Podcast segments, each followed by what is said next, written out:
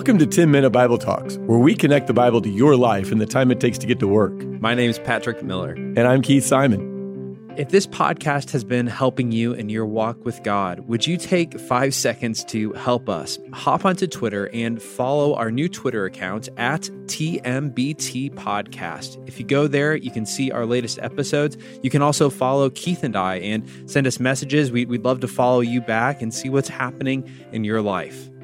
Right now, we're asking who is Jesus? On the first day teaching his class of 250 college freshmen, the professor, R.C. Sproul, carefully explained the assignments of three term papers. Each paper was due on the last day of September, October, and November, respectively. Sproul clearly stated there would be no extensions. So at the end of September, some 225 students turned in their papers, while 25 students were scared to death. We are so sorry, they told the professor. We didn't make the proper adjustments from high school to college, but we'll do better the next time. Please, please give us another chance. Okay, said the professor, one more chance. Then the end of October rolled around, and this time about 175 of the 250 students turned in their papers on time. More this time showed up empty handed. Oh, please, it was homecoming weekend. We ran out of time. And Sproul, the professor, was trying to be kind. So he said, okay, one more warning, but this is it. No excuses next time, or you get an F. The end of November came, and this time only 100 students turned in their paper on time. The rest told the professor, we'll, we'll get it to you pretty soon. Sorry, uh, Sproul replied, it's too late now. You get an F. The students howled in protest. Uh, that's not fair. Okay, Professor Sproul replied, You want fair? You want justice? Here's what's just. You'll get an F on all three papers that were late. That was the rule, right?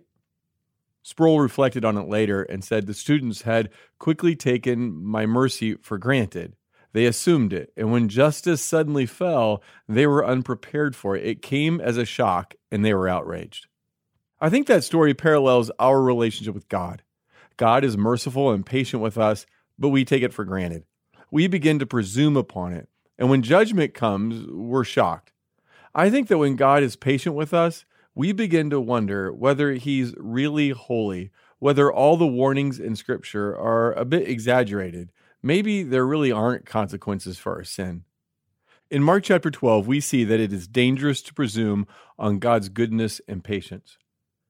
Jesus tells a parable about a landowner who planted a vineyard and then rented it out and moved away. At the harvest, the landowner sent one of his servants to get his share of the fruit that was produced. But the people who rented the land beat that servant up and sent him away empty handed. He sent many other servants that they either beat up or killed. Finally, the landowner sent his own son, who he deeply loved, thinking the people would surely listen to him. But the people killed him too. Mark 12, 9. What then will the owner of the vineyard do?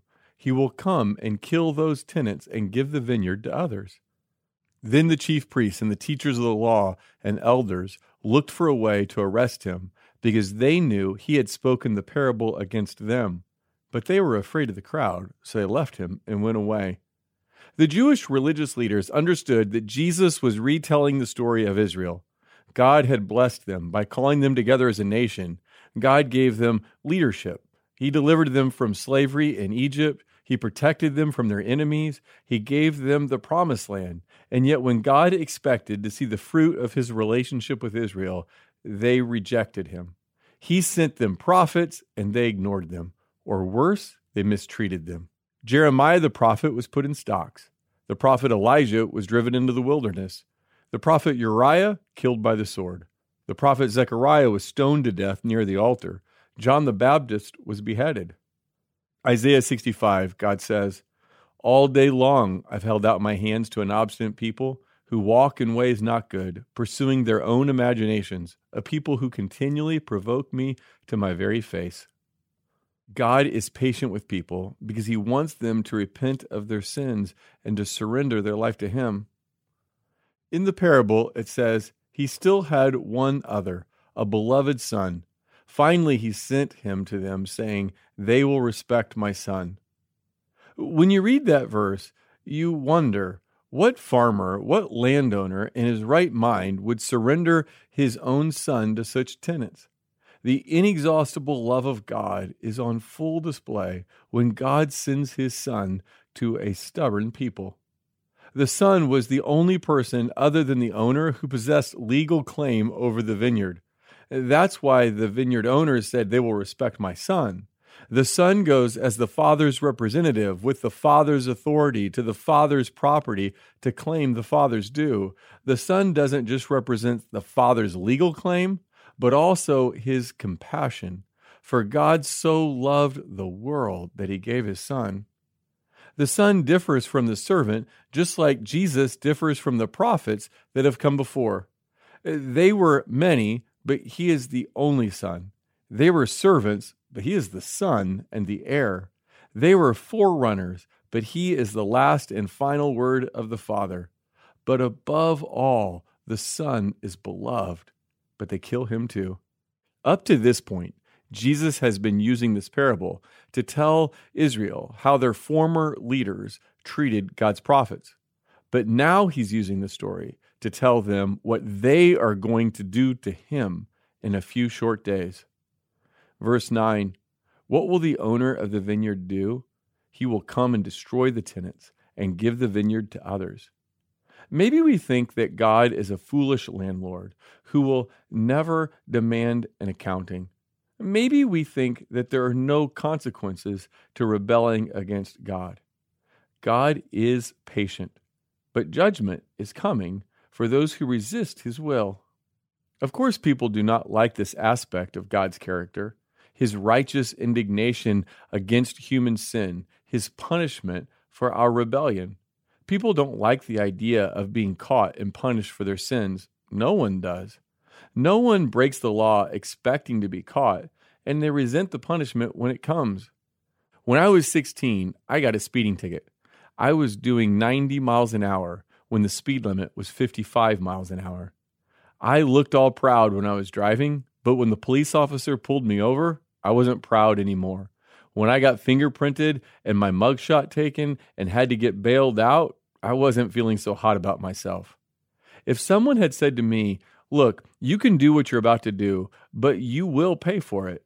You will get the wrath of your parents. You'll be hauled into jail. There'll be a big fine. If someone had said that to me, I don't think I would have done what I did. I don't think I would have been speeding, at least not that fast but I really didn't think I would get caught. I expected to get away with it. And of course, that's why so many people live the way they do. It's why so many people resist God. It's why so many people rebel against God. They don't expect to have to answer for their unkindness or their indifference to the needs of others or their preoccupation with themselves. They don't think that they're going to have to answer for their indifference to God. And so God's judgment catches them off guard. We shouldn't be caught off guard. God has told us that Jesus came offering salvation, but that he will come again and judge those who have resisted him. Thanks for listening. If you've enjoyed this content, please subscribe and give us a rating. That helps others find this podcast more easily. Also, ask yourself who you could share this podcast with. Texting an episode to a friend or family member is a great way to help them grow spiritually. If you want to go deeper, check out our show notes for book recommendations.